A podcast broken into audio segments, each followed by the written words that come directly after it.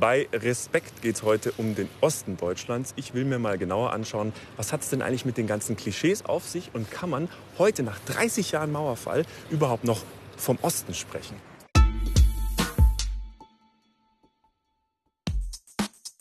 Mit der Art und Weise, wie Demokratie in Deutschland funktioniert, sind alles in allem 52 Prozent der ostdeutschen Bürgerinnen und Bürger wenig oder überhaupt nicht zufrieden. So das Ergebnis einer repräsentativen Umfrage vom September 2019. Unterschiede gibt es je nach Alter. Zufrieden sind eher die Jüngeren, nämlich 66 Prozent. Bei den über 60-Jährigen sind dagegen nur 41 Prozent zufrieden.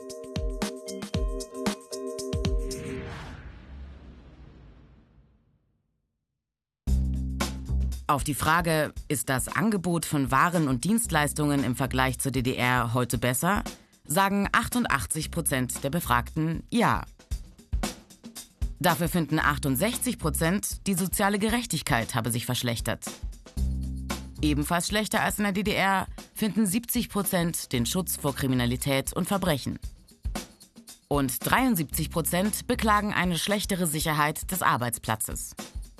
Der Vergleich mit früheren Befragungen zeigt, die Ostdeutschen sind heute enttäuschter als noch im Jahr 2000.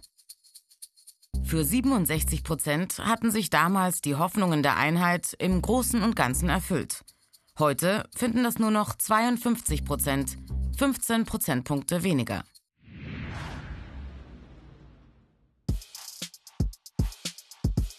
Die Westdeutschen würdigen die Leistungen der Ostdeutschen seit der Wiedervereinigung nicht ausreichend, sagen 80 Prozent der Ostdeutschen.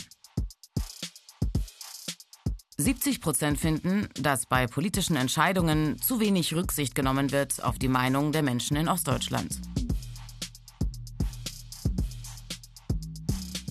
Außerdem wünschen sich über 80 Prozent eine Ostquote bei der Besetzung von politischen und wirtschaftlichen Führungspositionen.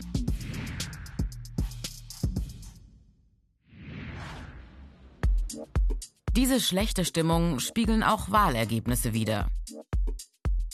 Bei Landtagswahlen in drei ostdeutschen Bundesländern 2019 verzeichnet die rechtspopulistische AfD in Brandenburg fast 24 Prozent, in Sachsen fast 28 Prozent und in Thüringen etwa 23 Prozent.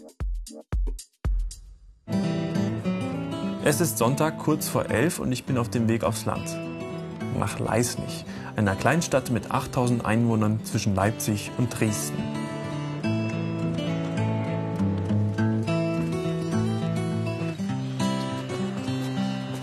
Alles leer, fast alles leer. Hier haben 28,9 Prozent AfD gewählt. Seit 20 Jahren gibt es das alternative Jugendzentrum Leisnig, kurz AJZ nun schon. Rund 20 bis 25 Leute bilden hier den harten Kern. Da ist schon wer. Hier treffe ich mich jetzt mit Robin, Sophie und Sina. Hi, grüß dich. Hi, Servus. Soll es losgehen? Ja, ich sag erst mal Hallo, Servus, grüßt euch. Ja, dann zeigen wir dir mal das AZ. Ja, gern. Gehen wir gleich mal eine Runde. Geh du vor am besten und ich folge unauffällig.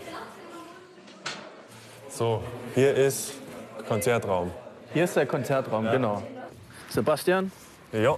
Hier siehst du, hat sich 2015, da gab es einen Überfall auf uns. Uns haben 20 bis 30 Neonazis überfallen. Maskiert, mit, mit Totschlägern, mit Baseballschlägern. Wir waren vorrangig Mädels, also überwiegend glaube, wir waren so 15, knapp unter 20 Leute und hatten gegen die einfach keine Chance, weil dieses Überraschungsmoment ganz klar bei den, bei der Neonat, bei den Neonazis war. Mhm. Wir konnten uns nicht wehren. Im August 2016 gab es dann einen Gerichts, Gerichtsprozess, wo alle Angeklagten freigesprochen wurden. Aufgrund mangelnder Beweise. Die Richterin hat aber auch klar Stellung bezogen und hat gemeint, sie weiß, dass es diesen Angriff gegeben hat, kann aber keiner einzelnen Person eine Tat nachweisen. Fühlt ihr euch da nicht krass eingeschüchtert? Oder sagt ihr jetzt erst, jetzt erst recht? Na, ich finde halt im AJZ so, da fühle ich mich wohl, da fühle ich mich auch sicher. Also ich habe da jetzt keine Angst, dass wir da irgendwie angegriffen werden oder sowas. Ähm, aber halt teilweise von unserer Gruppe sozusagen, die halt im AJZ auch regelmäßig ist, die meiden halt auch Stadtfeste und sowas, weil sie halt gerade Angst haben, dass sie halt erkannt werden von rechts angehauchten Personen. Ja, und dann haben die halt natürlich auch keinen Spaß auf solchen Festen. Äh, jetzt gibt es natürlich viele, äh, wenn die die ganzen Geschichten hier hören, die machen die Klischeeschublade auf, holen das Klischee raus und sagen, hier im Osten gibt es ja lauter Nazis. Habe ich doch immer schon gesagt. Äh, wie geht's euch damit? Klar, man fühlt sich erst mal doof, so halt in eine Schublade gesteckt zu werden oder wo jetzt die Wahlen waren. Und schon wieder übelst viel AfD. Ich muss hier raus aus Sachsen, sagen die dann. Und ich denke mir, ja, klar, Sachsen ist aber trotzdem halt schön. Und unsere Heimat. Ja, ist unsere Heimat sozusagen. Ja, genau. Und das will man halt auch irgendwie schon ein bisschen verteidigen. Klischee. In Sachsen sind nur Nazis. Sehe ich als Beleidigung an. Gegen allen Sozialarbeitern, gegen allen ehrenamtlichen aktiven Menschen. Die arbeiten hier bewusst in ländlichen Provinzen, ziehen mit Absicht nicht in die Großstädte, um den Neonazis in den ländlichen Strukturen überhaupt nicht das Feld zu überlassen. Also ich habe mich ja am Anfang gefragt, warum gerade hier in Ostdeutschland so viele Leute AfD wählen. Klar, da gibt es viele Gründe. Einer ist vielleicht, dass sich die Menschen hier abgehängt fühlen. Aber die Menschen im Westen fühlen sich ja auch teilweise abgehängt. Und genauso ist es, dass es im Westen ja auch viele Orte gibt, wo schockierend viele Menschen AfD wählen. Gleichzeitig äh, ist natürlich die Mehrheit hier im Osten auch nicht AfD-Wähler. Also das Ganze verstehe ich noch nicht so ganz. Ich bin nun unterwegs nach Bitterfeld-Wolfen, zu jemandem, der zur sogenannten dritten Generation Ostdeutschland gehört. Meine Fotokamera habe ich mit dabei. Sven Gatter ist Fotograf und eines seiner Projekte ist die Begegnung mit Zeitzeugen, die selbst die DDR noch miterlebt haben. Sven ist 1978 in Halle an der Saale geboren und in Bitterfeld aufgewachsen. Jetzt lebt er zwar in Berlin, kommt aber immer wieder hierher zurück. Die Kleinstadt nordöstlich von Halle war zum Ende der DDR ein Symbol für den wirtschaftlichen Niedergang und für krasseste Umweltverschmutzung.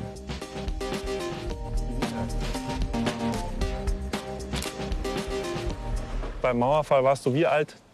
Elf. Elf Jahre. Mhm. Dann warst du ein klassisches Wendekind. Ja, also als Wendekinder oder die dritte Generation Ostdeutschland werden ja die bezeichnet, die ähm, den Mauerfall und die danach stattfindende Umbruchszeit als die prägende Sozialisationserfahrung mitbekommen haben. Also die Kinder, die noch in der DDR geboren sind, dort eine, eine Schulsozialisation begonnen haben und anschließend die Schullaufbahn aber im wiedervereinigten Deutschland fortgesetzt haben. Das war sicher auch das prägende, die prägende Kindheitserfahrung ähm, inklusive dieses gesamten Umbruchs, der dann stattgefunden hat. Ja, von den sogenannten Wendekindern, glaube ich, unterschiedlich erlebt wurde. Einerseits als ein großer Freiraum plötzlich, so ein anarchischer Raum, und zum Teil aber eben auch als eine Zeit, die sehr verunsichernd war, wenig Orientierung geboten hat. Svens Interviewpartner ist heute Ingo Otto, Kapitän auf dem historischen Ausflugsschiff MS Reutnitz. Früher war das hier eine Braunkohlegrube. Heute ist daraus der Geutsche See mit Hafenfest und Bootrennen geworden. Hallo Sebastian. Hallo Ingo, grüß dich. Das ist jetzt hier die MS Reutnitz. Jo, der einzigste in Deutschland überhaupt existierende Originalfrachtensegler als Fahrgastschiff in einem geschlossenen Binnensee. Aha. 129 Jahre alt jetzt. So,